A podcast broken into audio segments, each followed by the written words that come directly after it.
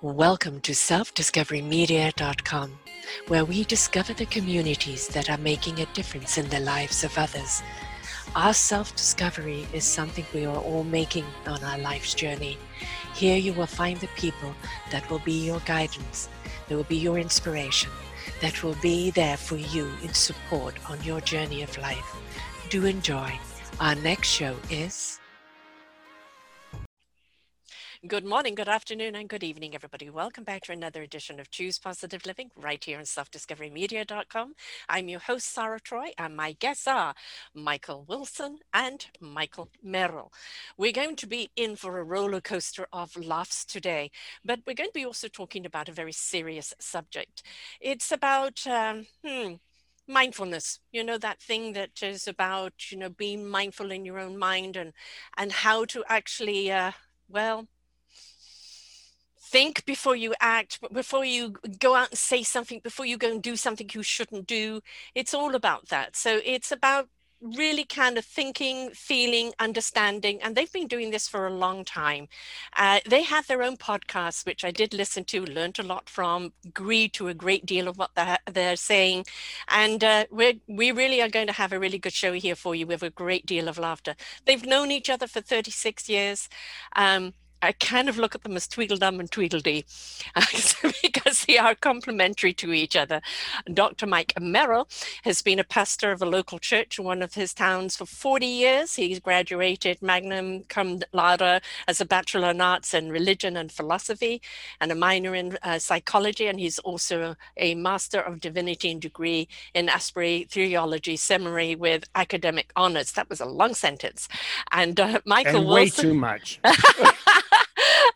and Michael Wilson is a social scientist. Mm, what is that? And working professionally in education for almost 20 years, along with 25 years in professional religious work. In both areas, he is actively training, speaking, counseling, crisis counselor, leader, leadership department. He traveled around to places including the world, including Israel, Haiti, Central Mexico, and is a father of five grown children. And I have just learned that he's also a, fa- a grandfather of 13 children. Having No, just- I'm the grandfather you're of the 13. grandfather of 13 children. He's the grandfather of two. Two. I, I feel left behind. I'm only a grandma of one. So No, you're not left oh, behind. That's One is great. There you go. one is great. I'm truly enjoying it. Absolutely. Welcome to the show, guys. Thank you you. so much, Sarah.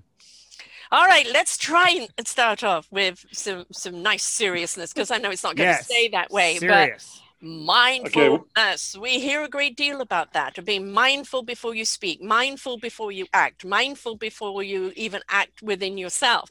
Um, it is not something that people practice a great deal. They are reactors to a situation.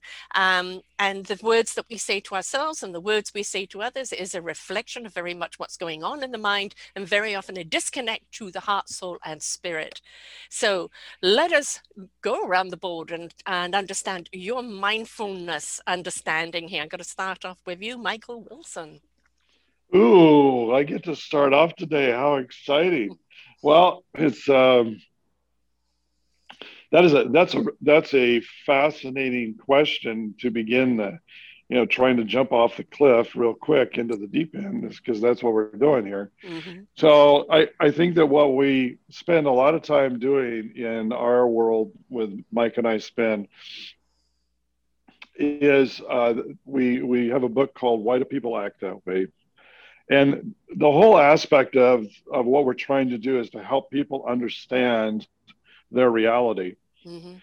And and so in order for you to be someone who's mindful that really thinks about what you are responding to and how you're responding is there's a sense of which people do not really understand their reality, which has a, a significant amount to do with what we talk about, which is understanding their emotions. What are those emotions? Understanding what their perceptions are. How do you perceive the world? Uh, how do your motivations impact your perceptions and your emotions? What drives your behaviors within those three of your perceptions, emotions, and, and motivations? And what is the outcome of that? But the drivers of those things. What we endeavor to do, and one of the things we have found is that uh, people have they they can say oh i have a specific kind of emotion. I'm angry or i'm frustrated or i'm really sad. But they really have no concept of how that fits into their lives and makes makes their life uh, function at at that level of reality. So you say well people are mindfulness. They're not being you know people speak before they think. They they do before they think they it's like well much of that is because they have never understood what's going on inside of them. And what they've been told and what they've learned is things like well anger is bad. If you're ever angry you're it's bad. And so you shouldn't get ever get angry. Well we're going wait a minute. No anger is an emotion, mm-hmm. and we contend that every emotion in of itself is neutral. But it's the reality of what do you do with that anger. But anger, as of itself, anger can be really a good thing. Mm-hmm. Uh, believe it or not, just like in fear. Well, you should never be afraid. Well, no. Um, you're in BC. I live in Washington you're on a trail and you run into a mama bear with some cubs out here. We go hiking a lot. And if you don't have a great, healthy sense of fear, um, you're going to be in real big trouble. Because if you just think, well, fear is bad, I can't be afraid, I'm like, get out of there. You know, you should be afraid. That's a very good thing. So, in a very small context, when you talk about mindfulness, it's that's such a big topic. But the really core of when we start talking about what that looks like is that we back up and go, wait a minute, let's think about what is underlying all of that that drives what's going on in your life of you being mindful or not being mindful. So it's a pretty complex issue without just I mean I I am not I just I would not simplify that in the sense of saying, okay, well, here's the two steps to be mindful. It doesn't work like that. Well, that's the mindfulness think, itself is understanding exactly, steps. Right? Yeah, that's exactly right. And that's what the world keeps telling us. Well, if you just do this, this, and this, everything's fine. And we're going, ah, it doesn't work like that. And, you know, so mindfulness is, is uh, that, that's an interesting thing to start start off with today and thinking through that. I don't know, Michael, go. Are you awake? I am. Mindfulness. We've got him deep in thought of mindfulness. You just well, agree my... with everything I said, right? And so it's okay. We're good. but that's my job. to agree with me? You? No, to disagree with everything you say and to correct it somehow. But I'm being very mindful right now of keeping my mouth shut so that your expertise is available to those who are listening. I, I just got Did I just say I really nothing did. using many words? you, you did. Absolutely nothing. Nothing. I, I think one of the things that we do, and, and I'll say this from the point of view of a male who's a fix it kind of person, is that in experiencing life, it becomes very helpful to have a good toolbox. And not only to have the tools but to be able to know how to use them properly. So what mike and i do is we bring concepts and language and and skills and some practice in our training that we do. We do consultations we do wide scale training uh, of many different settings and what we bring in sometimes is practice experiences that are artificial, but allows a person to take an idea, get some language around that idea, look at some strategies to use that idea, and then practice doing it. And the, the challenge that we find often is that a lack of mindfulness is not that people haven't thought before they acted. It's impossible to act without thinking. You, right. you do. You have motivations, you have habits, you have style, you have culture, you have a way of doing who you are in life. So it takes thought for that to happen. But the, the challenge is in any given moment, factors are truly unique and novel. They're different than they were before, even though you're talking to your same spouse, your same child, your same neighbor, your same boss, your same colleague in an organization. Some similarities exist, but this moment has never been here before. So, if instead of falling into uh, a predetermined habit or simply deja vu, what you've already done, you're doing again. Mindfulness is to be truly present and alert in this moment and say, instead of acting or reacting, I am going to respond and prepare. And that takes language. Mm-hmm. It, the ability to say in your own mind, what am I doing right now? What is about to come out of my mouth? That takes language to think that. And the skill, and sometimes, as odd as it sounds, the permission of an expert like me or Mike or yourself to say, I'm going to give you permission to try that. And you really can't fail because it's just practice. Mm-hmm. We're going to give it a shot right now. And uh, and are you willing to try? And when you when you reduce the pressure down to I have permission from somebody to try something new, something simpler, something that involves more parts. How about that? I can learn. So that's really what we do. Mm-hmm. Um, by the way, I have come face to face with a a, a bear um, my dog, and uh, uh, I just had a conversation with it. Very calm. Know, this is your forest. Thank you for letting us be in it. And uh, uh, the there wasn't any fear because there was respect of understanding that it could hurt me, but I didn't invite it vibrationally. So as I wasn't a threat to it, it wasn't a threat to me, and that's where I kind of conduct my life. Um, I'm very much about feeling your thoughts so I'm a kinesthetic person. Mm-hmm.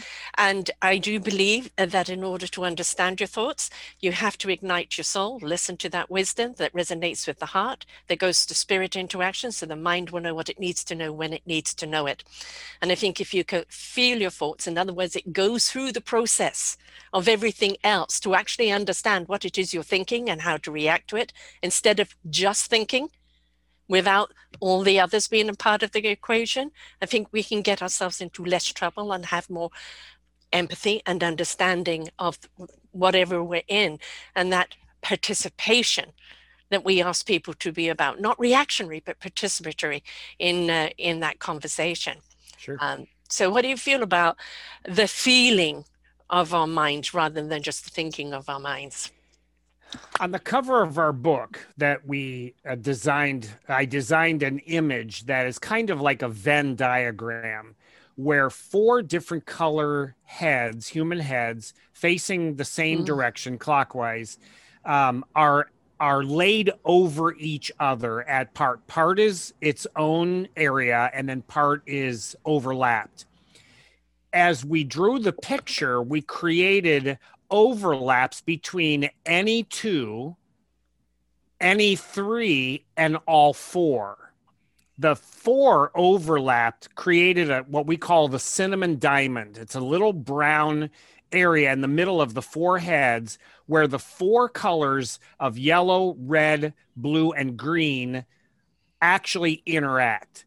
And what we found is that the, to, to develop a sense of reality, and my part in that reality, as I understand it, is going to be the overlap, the interaction between my perceptions, mm-hmm. my emotions, my motivations, and my behaviors. And each one affects the others dynamically. So if we can begin to at least have awareness and then language about that awareness and the skills to use that language n- number one, it slows time down significantly, mm-hmm. and the speed of reaction is not automatic. that becomes extremely helpful in Mhm. understanding reality differently. You know, you, you talk about in the in the thing perception. Um, I'm a true colors coach as well. The four key personality traits, and we all have a personality trait that's stronger than some of the others. So as you're saying, the layering of Yeah. those personality traits, that perception, and if we could actually understand how somebody else is perceiving something then we actually actually uh, know how to actually speak to them in that perception instead of demanding that they understand it from us. Correct. Right. That's extremely helpful. One of the things that we we ask two questions repeatedly. These are what we call essential questions. They're at the essence. When an event occurs, does not matter what the event is, but when an event occurs in a person's life, the first question is what is this doing to me? How am I interacting, reacting, uh, seizing, falling away how am what is this doing to me? And the second vital question is, what do I do with it? Mhm. How does it proceed back out from me into my interactive world? And so, in every situation, in business, in education, in families, in churches and synagogues, and and uh, social organizations, and online, in every kind of situation, the events that occur in our lives bring them to these two questions What's it doing to me? What do I do with it? Mhm. One of the things that's fascinating about all of this, I think, is that in in regards to what Mike is talking about, when we talk about being mindful, we talk about our emotions, we talk about our feelings. What we have found in so many of of these kinds of situations of working with people, training those, regardless of what it is, and this sounds uh, probably a little bit um, should I say, trite, but it's not trite at all. And that is the ability to be able to listen, not in a, in a sense that sets aside your, your agenda Mhm. in a very large way. And I would say that, to be blunt, uh, the people who have the most difficult time with doing that tend to be people who are professionals or experts or whatever because they have spent all this time, energy, and effort to develop a system or develop whatever there is going on.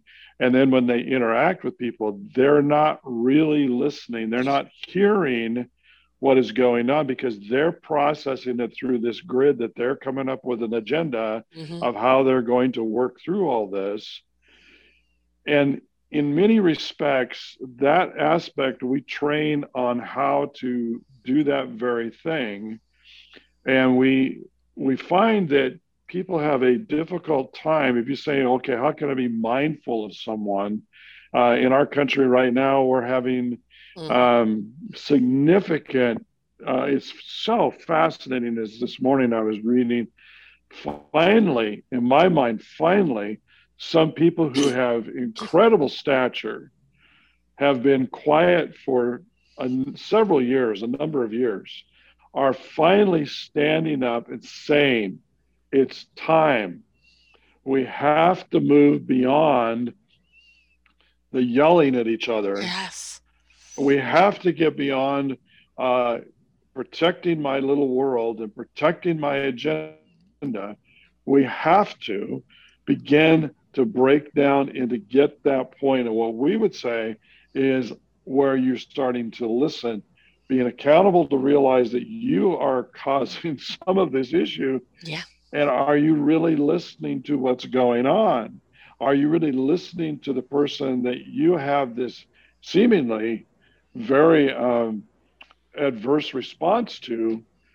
But if we are always building our own agendas while we're trying to interact, we can really never answer those two questions Mhm. because we'll never really understand what it is doing to me and what I really can do about it because I'm not owning my part to where I can actually understand. So I think when we talk about that aspect of being mindful, that is not an easy um, skill that just readily happens. you have to really practice and work at that. And we do a significant amount of that with people and really challenge people at that level to do that. And and it actually, you know, it gets a lot of fun, but yeah. it's very interesting how difficult that is for many people to set them aside. Just think about family gatherings mm-hmm. and how that works. Mm-hmm. I mean, when you have a celebration and everybody shows up, and how is that interaction going? is anybody really listening to anybody else or are we just have our flagpole stuck it in the ground and it's like okay sure go ahead and see if you can take my flagpole mm-hmm. i mean it's like what you're, you're never going to have the the kind of dialogue and conversation that you want or need if you will sorry mike to be able to transition past some of those things mm. it's, it's sort of like a salesperson, and if you think we were all salespeople in one thing or the other, right? Is um, I don't know how many times I've been pitched something, and they they're off on the whole tantrum, but they have never once asked me a question: Is this could fit into my life? And if you really want to be a good salesperson, ask the questions to see if what you're selling is even something that would be remotely what this person needs. Mm-hmm. and you know the sales is about the deal the art of the deal. We've got to close it you know and we've got to impose it on other people. Instead of listening to even of what we are selling is even something that they need or want. Uh, and there is an art in that, isn't there, of listening to understand rather than imposing what you think everybody else should have. And you talk about family gatherings, there are always the people there that are going to tell you what you should have. And instead of seeing you for who you are or asking what you need, it is the it, everything you're doing wrong and what you should be doing. Mike apologized. Mike apologized a few moments ago to me over a inside joke. I thought it was Which, an inside joke. Yes. No, it was, and you you uh, it, without uh, being cued in to what we're talking about, it it passes as that was an odd thing to do right then. it's okay. Uh, quite Shoot, a number of years ago, quite a number of years ago, uh, with my children when they were young, I developed a campaign to eliminate need, should, ought, and mm-hmm. must from mm-hmm. our vocabulary. Mm-hmm. So in my family, it became uh, a a function of our family culture not to use the word need, should, ought, or must, or have to, gotta. It's a requirement, that kind of thing. Right. Uh, if you listen to politicians, preachers, mm-hmm. parents, mm-hmm. school teachers, the number one verb in almost every sentence is some form of need, should, ought, or must. Those words are words of obligation, of expectation, of demand. And the response is either obedience mm-hmm. or guilt. Yes. One of the two. Very true. And so the challenge then is how can one form a thought or communicate a concept without putting it into need, should, ought, or must as the communication? And eh, eh, for me, it will be what can I do? Mm-hmm. What will I do? What do I give myself permission to try? How do I begin to act? Even if I'm not refined or skilled at it, what can I do? And and the challenge is to break one's thinking from the obligation words of need, should, ought, and must, or any of the related uh, uh, various verbs that we use, and develop a way of thinking that is entirely different than issuing demands or issuing guilt and shame for having failed at those demands. Mm. And so you'll with with the events that are happening not only in the United States but they're really really everywhere. Uh, there are serious situations that have to do with healthcare and how we treat each other in community. There are serious issues about racial inequalities, uh, and violence within communities and from law enforcement towards those communities. There are all kinds of challenges that we face regarding economic disparity. And if one says, we need to treat each other better, great. Uh, what does that mean? Well, we just need to. Come on, folks, we need to do this. We really should. We ought to be better than this kind of activity. All right, I agree. I agree. 100%. There we go. What do we do to fulfill that need? There's no suggestion. Yeah. There's no suggestion. So the challenge then is we have made a statement with force that appears to actually set an agenda, but it's an agenda that cannot be activated because there's no direction. Right. There's no steps. How do you begin changing the culture of uh, COVID pandemic? How do you change the realities of economic disparity that go back 500 years? hmm Well, then people throw their hands up and say, you know, we just need to do it. And the and so then we're at impasse. Yeah.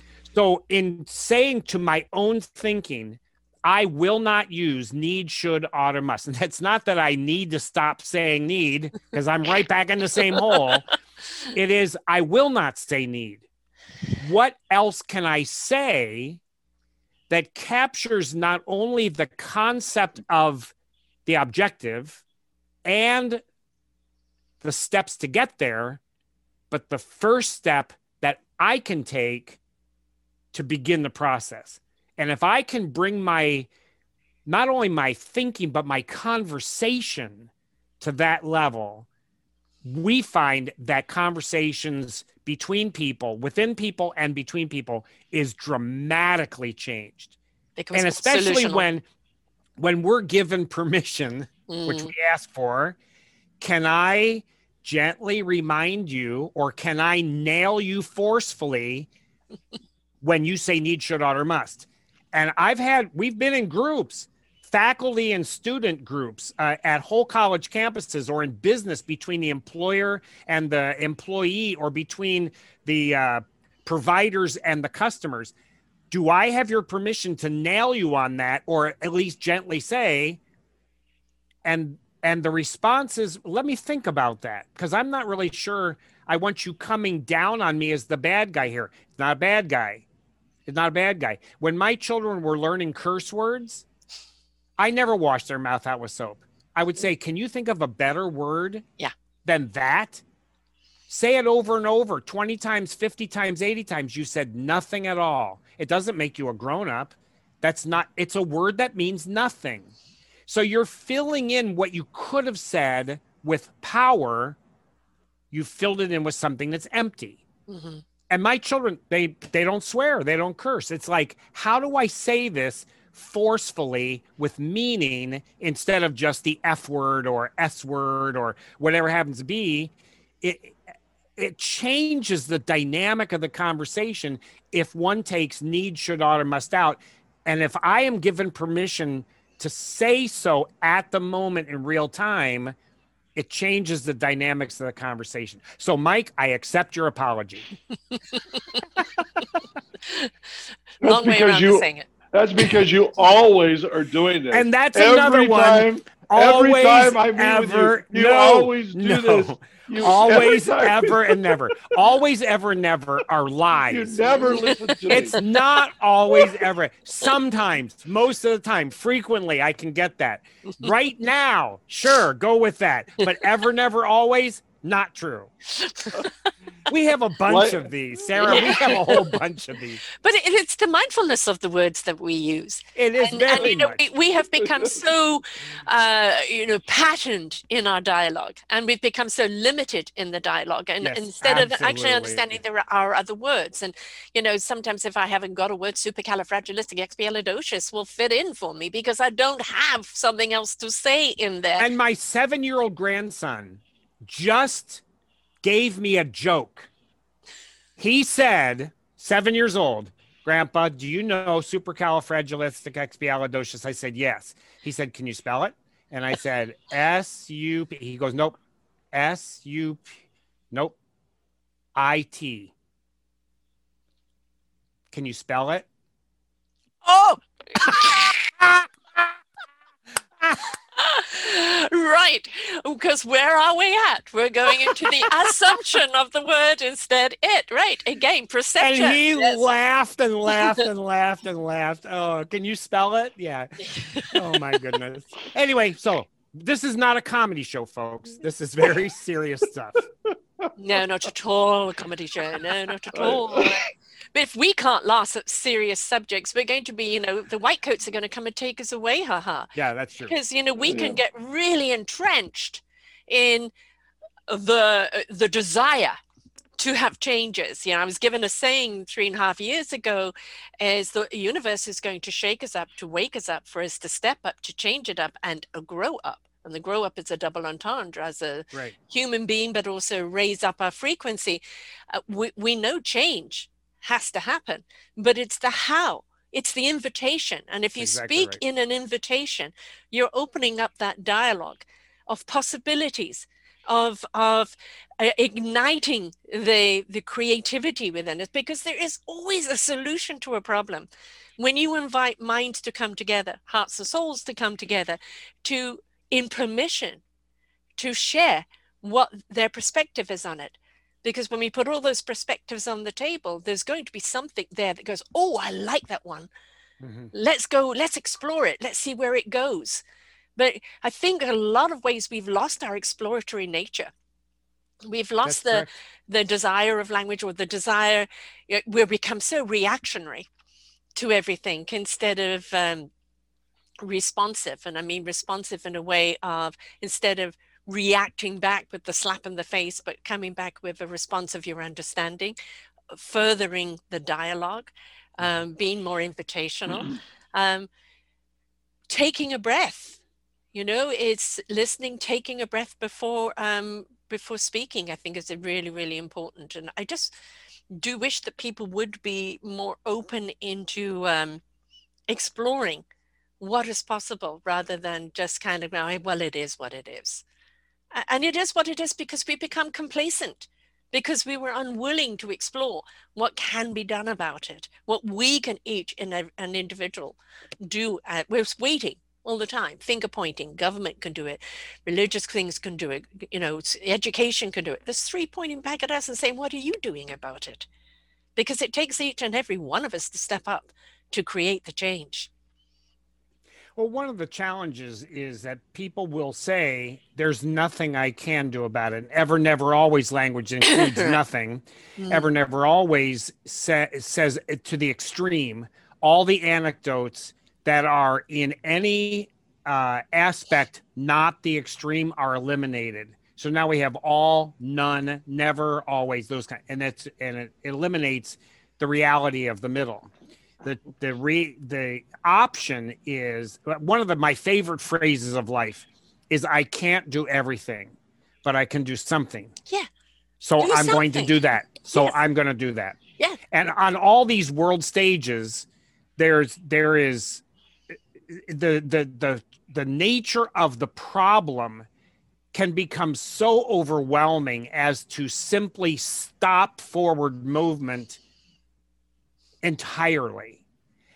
I cannot push a boulder that size out of its place, but I can chip away at it until it's smaller. So I'll do that. The Or you reality can, is, or you can always invite other something. people to join Yes. you, And- where you collectively can Right. do it, right? Correct. We don't have to be the, the saviors of everything. Right. The whole idea is that this is my instrument, that's your instrument. How do we come together? How do we come together to, to create this change? Come on, you've been far too quiet up there, Michael. Come on. Oh no, I'm just listening. I and it's it's the the significance of I think people in our day and age are so overwhelmed because they're so inundated with information on a consistent basis and they have we have allowed ourselves to do that um, where people are spending and you know, in as a sociologist, I'm doing a lot of reading recently. Uh, well, not a lot. I've been doing some reading recently about the dynamics of happening with isolation, particularly in the area of young men, and why uh, why young men are becoming so disconnected. And so much of it is the fact that not only they, but as cultures, we have allowed ourselves to be pulled into uh, this information that just continually pours over us. Mm-hmm. Uh, and and we're encouraged to do that. We're I mean we're we're pushed to do that. And it's like, well, at what point, if you want to do, if you're going to spend any time doing critical thinking, that takes some time outside of input into you all literally for 14 hours a day. Mm-hmm. Uh, that is coming in, and you are always checking, you're always looking, you have it in your hand, it's the response that's always coming there. And I, you know, I'm sure people are listening to this and thinking, oh, yeah, that sounds nice. That would be really good to do. I, I wish I had better words to use and I could figure out how to do that. But first off, I'm not sure I know how. And second, oh, wait a minute, I just got three texts. Oh, wait a minute, I just got, I got three Instagrams. Oh, wait, I just got 27 Twitters. Oh, wait a minute. Waste Wastebook just gave me tweets. You know, 14, They're not Twitters. 14 Twitters. 14 can't you get with the 21st century? See, we also use tweet, shaming. Tweet, tweet. No, no, no. We use shaming as well. yes. And and the idea of having something happening which another person is not on my wavelength, I can use shame and embarrassment yeah. mm-hmm. to try and compel exactly what Mike is talking about. Right. And of course, social and media it, is a platform for that, isn't it? Well, absolutely. Right. And you can tell it really affects me when people say stuff like that to me. So the shame that's written all over your face. Option. Yeah. We're practice. This is a skit, Mike. Oh, I forgot. Okay. And so like people this... who are watching and say, "Oh, I could do that." it's like the stone tablets I keep sending to you guys that have all my ideas on it. And yes, the postage is expensive though. Yeah, it will be. An amount of time it takes to carve those things. Yeah, exactly. Uh, you have a point there, though. It is um, I, I did I do my own show every week as well, and, and I did one on discernment the other day of discernment of the knowledge, discernment of what keeps coming at us. It's like, is does this relate to me? Do I need to know this? Is this going to advance me? Uh, am I going to be able to use this information productively, or is it going to slow me down? And it's like discerning the amount that you take in, and you know, being able to say no stop. I'm time out for me. Five o'clock, right. computers down. I'm finished my workday. However much work I still have to do, I have to put a limit on it. Yeah, and good. I check my email. That's when I have kind of the text conversations with my kids because they don't know how to phone. And that's that generation, right? So, other than that, check the emails to make sure there's no cancellations for the next day. And uh, that's it. I'm off. Yeah. I'm off that media you have to put your own boundaries there somewhere. You have to be discerning of, of how much time you're giving something. People have talked about for years about robotics taking over.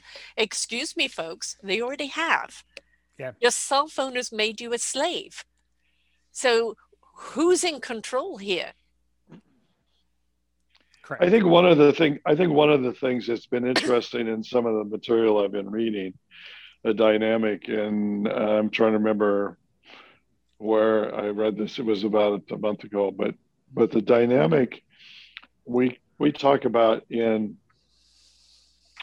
uh, coming back to our book and talking about perceptions. We believe there are ten perceptions. And one of those perceptions we believe that's a very real one is imagination. Mm-hmm.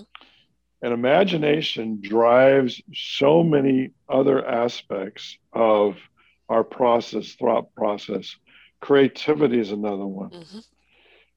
The problem we we've run into that we have become so uh, ingrained to, and we don't even realize uh, what it has done to us.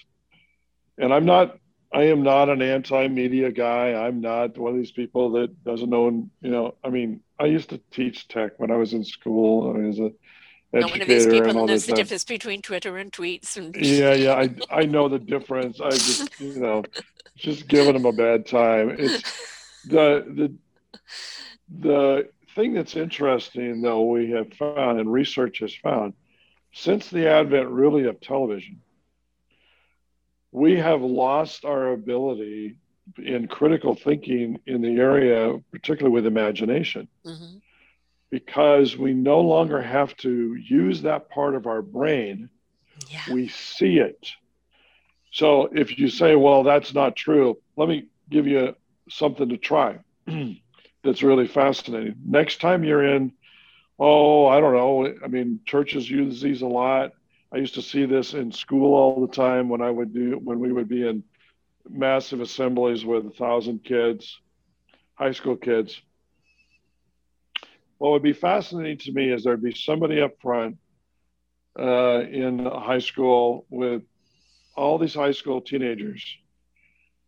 They would be incredibly gifted, incredibly charismatic. Students were having an awesome time. They were laughing, it was carrying on. There was all this kinds of stuff going on. And and there was surface noise, if you would, audience surface noise, which is normal, a certain level. The moment the lights went off, mm-hmm. the video came up, every kid was glued to that screen. And they were quiet. Mm-hmm. And when I when I first started observing that, and I observe this all the time, I, I just I'm just kind of that's the way I am. I just go, it's really fascinating as I'm watching people watching and saying, all right, and what level of your imagination is now just turned off mm-hmm. because you're being given you're being given the imagination instead of when you say there were terrors in the night when you read that on the page on the page. That gives your your mind the ability to come up with the terrors of the night might look like and what is that terror in the night? And now your thought processes are are ignited and your brain is is engaged and it's functioning versus looking at the screen and seeing somebody else's idea of terrors in the night mm-hmm. and now you're their taking perception. their you're taking their imagination and using it as yours mm. but you don't have to do any work you don't have to do any thinking you can just let it wash over you so what's fascinating to me when I talk about social media and how that en- envelops us, so much of social media is visual. It's auditory and visual at the same time, which people then they because there's so much of it. You know, I have people tell me all the time, you know, I'm just numb. I'm yes. just numb. Overload. And yeah. I go, well, how much time do you spend? And I go, well, then they tell me, and I go, okay, you know what? Why don't you try this? Mm-hmm. Why don't you just turn it off for a half hour? Start it's there. The, it's FOMO. FOMO, F O M O, fear of missing out. Yes. Exactly. And the idea exactly of my friends are going to be, there's going to be some likes on something. There's a new, uh, uh, people have a fear of missing out, which is part of that shame and guilt mm-hmm. for not attending to what, what someone right. else says you need, should, right. ought, and must do. Right and right. people have become and, sheeple because of it. But the right? systems have but, along. But the systems understand that, and and they have designed the systems. Not that I'm saying they're evil, but they have designed to build on that continually on on uh, you know the the whole platform of what they were built on in the beginning was we need to figure out a way to get people to want to come back. Mm-hmm. They need to come back. They need to come back. So let's figure out a way that we can do that. Well, if you say to anyone virtually, except for Mike because he doesn't know this, but if you say this to anyone, what it, what's a like on in social media? Oh, well, that's a thumbs up. That's somebody likes what I'm doing. That was genius mm-hmm. because what that did is it it gave that dynamic that said, oh, wow, they like me. So I'm going to do more and I'm going to do more. And it kept bringing people back. And now it's just that's standard. In fact, in our business, in our world, we are told very much so, you have to get a certain number of likes. Yes. So that, Otherwise, so you that don't you're count. valid. Yes. Yeah, Right. you don't count if you don't get Yeah. enough likes. Yeah. And one of the things that's absolutely fascinating is that you will see people on the various social platforms saying, why don't they have a thumbs down?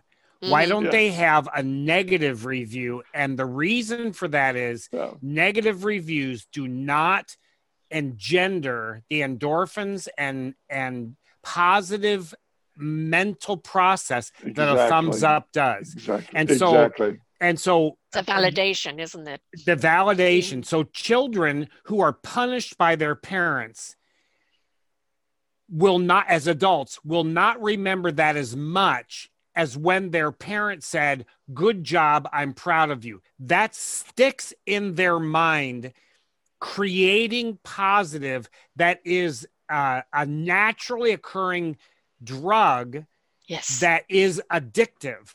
And Yeah, I that's why Facebook and these other social Yes. media created positive reinforcement Exactly. that Exactly. becomes truly addictive. It yeah, is it is. truly It addictive. is. It is a, an addiction. You know, um, you started your own podcast. Your 21 shows in there, and I've listened to one of them and thoroughly enjoyed it. Um, you know, people say to me, "Why do you do podcasts?" I've been doing it nine years now, eight years with my own network, um, and I've done over 2,000 of them now. Uh, how many people listening to your podcast? And I said, all those that are ready to hear. And it could be one person, it could be a thousand people. It's not for me to to un, to know that. Uh, it is for me to put that information out in my orchard of wisdom, ready for clicking. And the Right. people who are ready for that information and are intrigued to know more will click on it and listen and learn. But oh, you've got to have five thousand followers. What does that mean? That's 5,000 people. You think 5,000 people are going to listen to that one show? Again, it goes back to the discernment. It goes back to the sales mission. Oh, this topic is interesting. I'd like to listen to that. Right. You know, uh, listening to TED Talks rather than watching a video. Um, I used to, for the first five years, only do audio. And then I was persuaded to doing video. My first reaction was, who wants to see an old broad like me?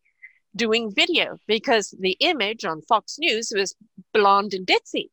And Right. I wasn't that. I didn't fit into that. And in my back of my mind, it said to me, but it's not about the way you look, it's about the content you put out. Right. And all those that are ready to mm. receive will receive it. And so if we can get out of this idea that my validation is on how many followers or how many likes or how many people come back, it's out of my hands once I put it out there on all the social medias, on all the sharing, it's out of my hands Right. as to what it does. If I get feedback that comes back, that's wonderful. Then you know you're on the right track. But the need to validate myself on somebody else's approval, no, no, thank you. I don't need approval from anyone else. The only person that needs to give me permission is myself. But social media doesn't do that. Right. And that becomes part of the challenge of de-addicting ourselves. Is Yeah. that a word? De-addicting? To now- de-addict. to de-addict ourselves is an a, a intentional process of finding eith- ourselves. uh, of either g- finding an antidote to that which is so addicting or a means by which I can disengage or disconnect myself. And when we teach behaviors, we teach behaviors on two pathways either an engagement or a disengagement. Mhm. Most of what we do in life is disengage. So if I have an idea to share, I will pick certain words to say it. But that also means that I've picked hundreds of words not to say. If I clean my room, that is an engagement, but I have to disengage hundreds of other things I could have done with that time. So engagement is one part of the process, and disengagement is a much broader uh, aspect of dealing with something. The challenge in de-addicting ourselves has to do with that disengagement process. And and that that in itself can become massively overwhelming to try and do. So the people say i just i'm giving up. Yeah. I'm addicted to it and there's nothing that i can do about it or nothing that i want to do about it. And and so it persists it goes on. But finding that de-addicting process to put the phone down, to close the computer screen, to walk away, to go on a walk or join an actual ball club and get out and play uh, becomes an amazingly challenging in today's world. Well, just as we have Alcoholics Anonymous, we need Social Media Anonymous. Yeah, that's true. You know, it's uh, you know, that's right. my name is and I'm addicted. You know, excuse me while I That's take this text. Yes. You know, so it's, it's somewhere along the line that self awareness. Yes. Uh, Yeah, where there's is a- my time going? Where is my life going? Yeah. I mean, that's there's actually groups that uh, in, here in the states. There's actually groups that do that. It's Mhm. 12 step groups on how to get unaddicted to social media and de-addicted that's the word i just made up if I we're going to I'm- start a tradition you have to use the right language I was thinking you, need to. on you really unaddicted should versus de-addicted, and I I feel like I need to and I should and I ought, but not everyone like is undignified, using it. quite honestly. Not, not everyone is using it, and I always go with what everyone does. oh do you really. Yeah. uh, but, but that is that is actually the trend, isn't it? You don't want to rock the boat. Wait, it's good enough for my mother and father. It's good enough for everyone else. Don't rock the boat. You know, just Right. do the same as everyone else. It's but I'm not the same as everyone else. So why should I follow a path that some other people have taken when it's not my path? Identify your own path. but that takes a certain amount of identity strength hmm for a person to be able to say my value comes from within myself rather than from the reaction or the responses or the kudos that I get from others.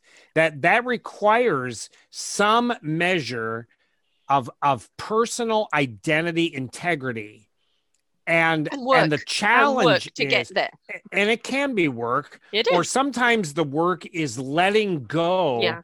of of the feedback the constant feedback that might happen in life that and if a child has grown up not having an internal locus of value but only an external locus of value the challenge then is as they move through adolescence and adult adulthood how do they develop an internal locus of value when they've never seen that experience that Mhm. so the parent that wants to create a disabled adult will say i will love you when you Yeah. do the dishes clean your room i'm not loving you right now because you spoke meanly to me or you hit your brother and the and the difficulty is some children end up in rebellion but others say i will do what mommy or daddy wants because then they will love me Yes. and so and never that happens enough should. in childhood Love should never be the punishment. Right the condition. And so you the love what and you do the other separately. absolutely so when when the when i was raising my children pam and i my wife pam uh we came up with a verbal definition of what we were doing as parents and we've taught this to others but for us it was critically important because i did not grow up in a family like this at all pam pam's a farming family from a small town in western new york her family did this but they didn't have the words for it Mhm. my family never did it was quite counter to that and that is we are raising successful adults while they are children and teens in our home Yep. Yep. They, the objective we have is not obedient children we do Right. not want respectful teenagers we don't want academic successes we don't want shining stars of compliance we you want don't want sheep. We want successful adults who look back on their childhood and adolescence in our home and say, I am who I am now because of my family, as mm. opposed to in spite of it. And so Right, we've yeah. gone to parenting groups of young, young parents and say, let me propose uh, a job description for you. You are raising successful adults. Right now, the successful adult is four years old and has been entrusted to your care. That child will not clean his or her room. As an adult, what skill or outcome is going to be helpful to them to start learning right now? Compliance mm-hmm. Or natural consequences? Mm-hmm. And so now you say, okay, how do I teach natural consequences? Well, they have toys that get broken, they have clothes that remain dirty, things that they're looking for they can't find easily. Say, okay, say to them, this is a natural consequence of a room that's a disaster. If you like spending 25 minutes to find the shirt you need for sports, yeah. Okay, I'm not going to help you find it. Spend dig through all the stuff on your floor until you find it. Wash it in the sink, hang it up to that's I, that's a natural consequence. Yeah. And when a child yeah. does that, when we did that with our children, their sports uniforms went in the laundry. They learned how to do laundry when they were seven years, six, seven, eight years old. Their own laundry with the machine, get it out of the washer into the dryer. They learned how to do that. They still, as adults, know how to take care of their clothes and their possessions. It's teaching the them re- boundary, you know, what their boundaries are, isn't it? It's like where the limits are. Yes. And you know, you know, my kids tested those limits and I, sure. I brought them All up to say exactly you know and I, I brought them up to say okay you don't know how far you can go but listen to that little voice yes listen to that feeling that says uh-uh don't do that and they're going to have to fall a few times before they register that that voice should have been listened to and as parents instead of you know i can reprimand the choice but that has got nothing to do with how much i love you. Never ever use love as a punishment ever. And you know my kids i've got names on my hair from my kids you know they definitely put me through the ringer. Um, but at the same time who they are today because they they experimented with their boundaries they fell i loved and nurtured them um, they understood the consequences right and they've know okay if i do that action that's what it's going to cost me and if they and always if, understand and if costing, they are successful adults now, they're yes. still doing it. Yeah, so when a boss to, to, the end of time, right? Right. When a yes. boss comes in and starts creating an unhealthy environment to one of your daughters, mm-hmm. if your daughter at the age of 41 can say, don't you dare do that. Right. I realize the risk of standing up to you. Now you've created a successful adult. So at times, the one illustration you used is when you hear the voice, I'm going to listen to that and not do something dangerous.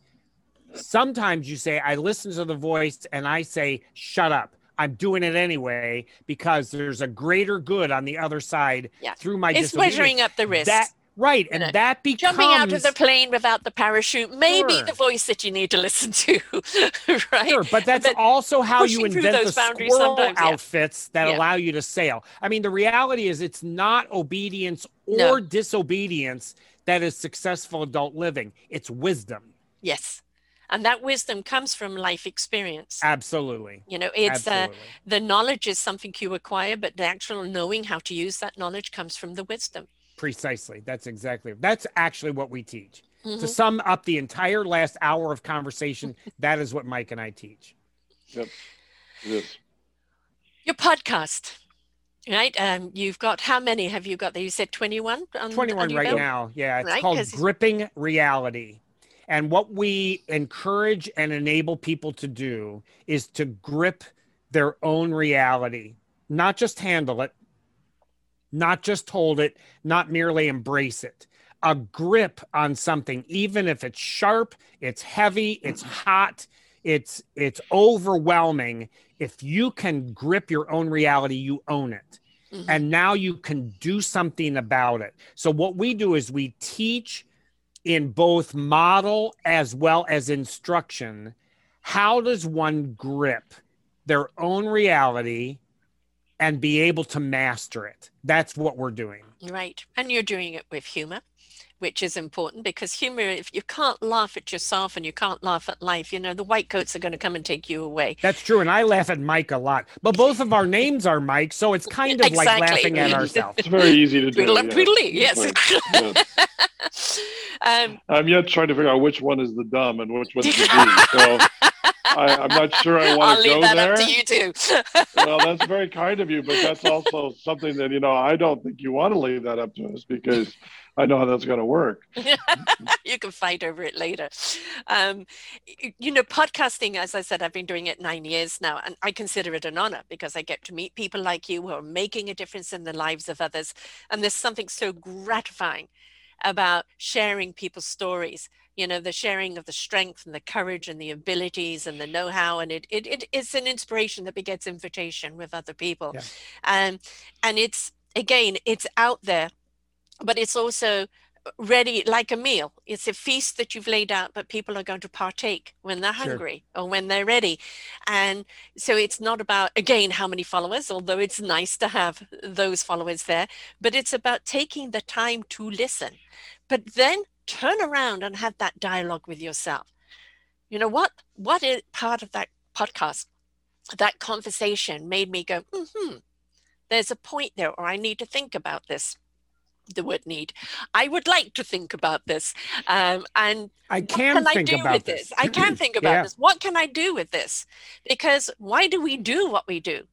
We do it to share the wisdom that we've acquired through life's experience and knowledge to help other people navigate their own path with with tools they can put in their backpack and Yes. that's all we can do right? And if you do it with the right conviction and the right passion and the right heart behind it you're giving people that you know loving energy to go where they can go. We are absolutely awesome human beings but we're flawsome.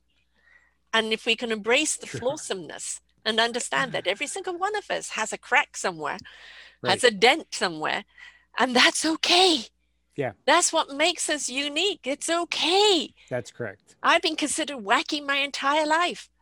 And that's my signature. Sure. it's, I'm never going to get out of that and own it. Own it. Yep. Yep. Very true. You've been awfully quiet there, Michael. Um, well, it's because I don't have a lot to say right at the moment. I'm just thinking, thinking through what we're talking about. I, I think that you know the aspect of we do we do our podcast because what we endeavor to do is we want to challenge and we want to encourage. hmm We want people to think differently. And what we're trying to do is bring about that sense of, again, in our context of the cinnamon diamond, is that we we understand what happens when you don't grip your reality. hmm We we have seen it in our own lives, but we have seen it in our practice of our professional lives so many times. And our, you know, our endeavor is to challenge and encourage people to push them forward Yeah. And and not be not be settled for where they are, not be settled for their status quo. Um, eh, people say things like it, it it it actually is hilarious to me. People say, you know, I'm a lifelong learner, and I go, really? So what have you been learning? And it's crickets. It's like, well, okay, well, what does that mean? Um, you know, when Mike and I say that, we probably are a little ridiculous in kind of what we do because we're now we've just started a, a don't ask me well it's all his fault. I know why it's i know why we're doing it. But we've just started another major project.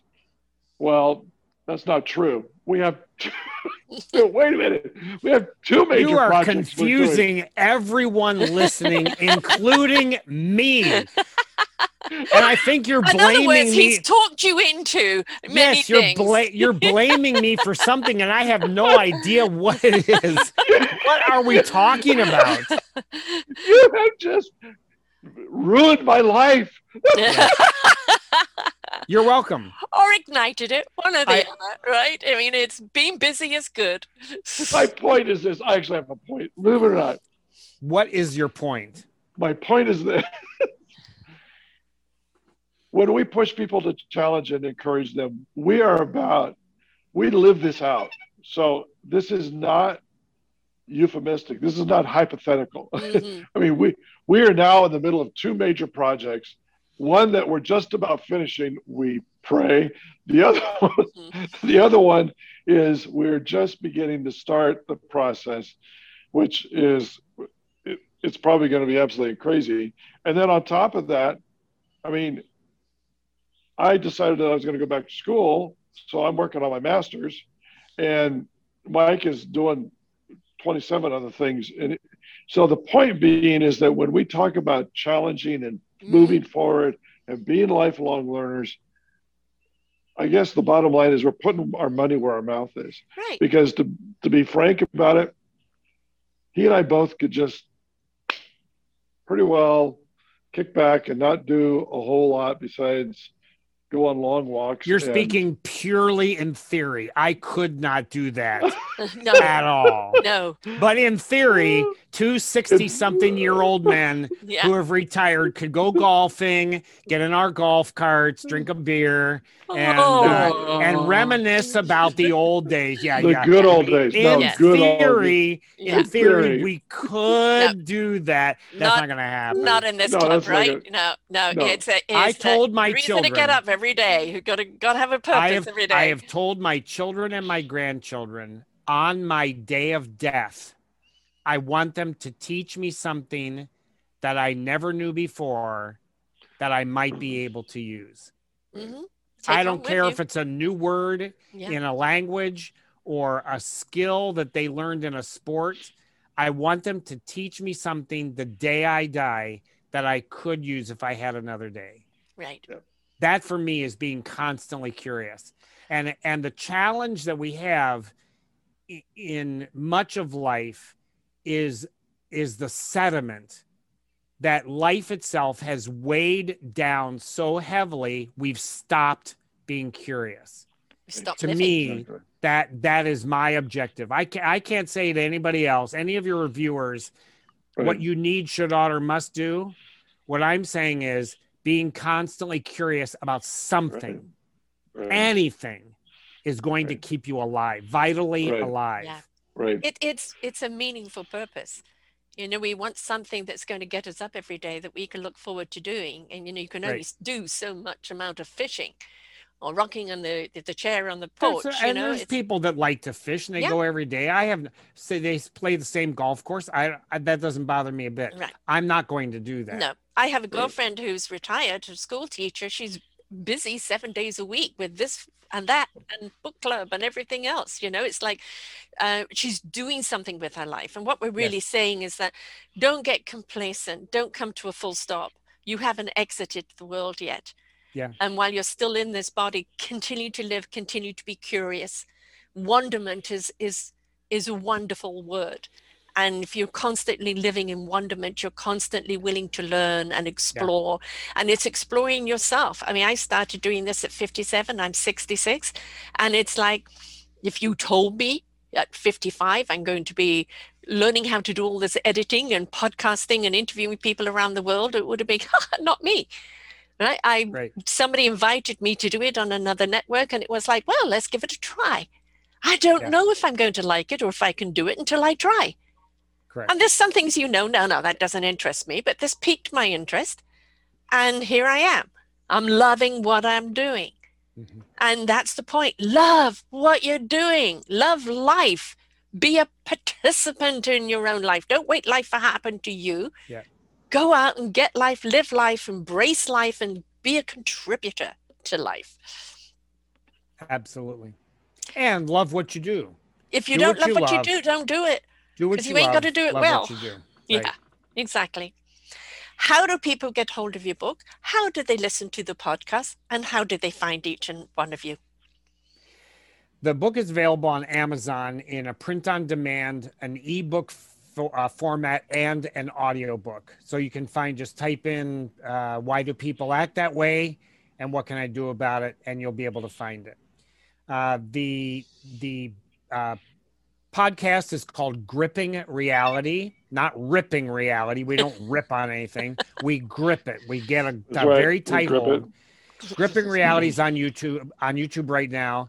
And if you want to send an email, you can send it to Mike at grippingreality.com. And you can spell Mike with a Y for me or an I for Mike Wilson. Either one of us, and the email will get to us. And then we share everything. So it does not matter whether you write to Mike with a Y, Mike with an I, Mike at Gripping Reality. And we're available for speaking, for teaching, training, consulting. And we're we're available on on Facebook and Twitter and Yeah, we got all that too. and LinkedIn. Right. So I mean, Yeah, LinkedIn blah, blah, blah. Right. blah blah blah. We have all People, that. So they know how to find us. yeah, and if they don't- Yeah, too bad. Ask somebody else. um, kudos to what you're doing. Um, you know, the the book and the podcast, as I said, I did listen to one and I was very, I enjoyed it very much. And and you know, you you do things with purpose. You've you've got some real drive behind what you're doing and what you're trying to impart, but at the same time, you also do it with a lot of humor. And again, if we can't inject humor into our life, you know, la- laughter is not only great medicine uh, but it it is just uh, it's a wonderful invitation it's very very inviting intoxicating and uh, so we've got to learn to laugh you know a lot more at life at ourselves at everything else because we you know there's things that you need to take seriously but if you don't laugh you're going to get bogged down with the seriousness and so The, i- the ideas are the soil. mhm. Laughter is the fertilizer, and Yeah. you know where fertilizer comes from. yes full of nutrients Nutrients. That's what we call them. Yes. exactly. um, it's been wonderful having you guys on here, and please Thank you, keep on keep on doing what you're you, doing. Sarah. Um, keep on it. laughing, and you know, uh, you're also showing everybody, young and old, that it doesn't matter what the age is. Right? If there's the meaningful purpose, if there's something you've got to share, if there's something that you that is a passion, you can still do it You the can. oldest person I've interviewed is 88 that has her own TV show, and the youngest was 10. So the thing is, we can learn from each other. Doesn't matter what the age group is, and never ever put Right. age as a barrier. Okay. Right. All right. Thank you so much, guys. Until next time, folks. Remember, listen. You've got a lot to learn from it. Bye for now. We hope that you enjoyed the show. You will hear many, many shows here on selfdiscoverymedia.com. We have new shows for you out every week. Just find them on our podcast or, or What's New. If you feel that you have something to share that makes a difference in the lives of others, or you too feel that you could be a host, please contact me at info at selfdiscoverymedia.com and we will be glad to speak with you. Have a wonderful day.